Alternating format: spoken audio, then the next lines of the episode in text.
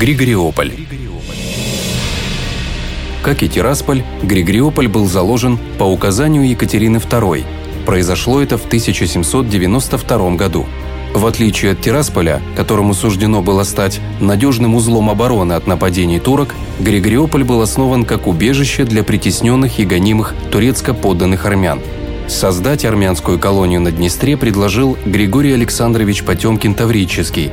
Историки полагают, что его имя и легло в название нового города. Но есть и другая версия.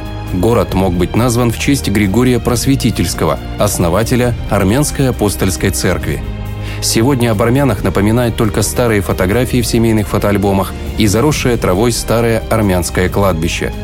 Изначально Екатерина II учредила Григориополь как город. Мы, утверждая сие назначение, повелеваем отвесть помянутую округу между долин Черной и Черницы, лежащую совмещением обоих онных, под город Армянский, который и именовать – Григориополь. Со временем своего статуса он лишился и стал заштатным городом Тираспольского уезда, а затем в 1924 году и вовсе поселком городского типа. Лишь в 2002 году решением Верховного Совета ПМР статус города Григориополю был возвращен обратно. Некогда зародившись как армянская колония, Григориополь стал родным домом для десятков видных ученых и деятелей культуры, искусства и просвещения – Нынешнее поколение свято чтит память своих знаменитых первостроителей родного города –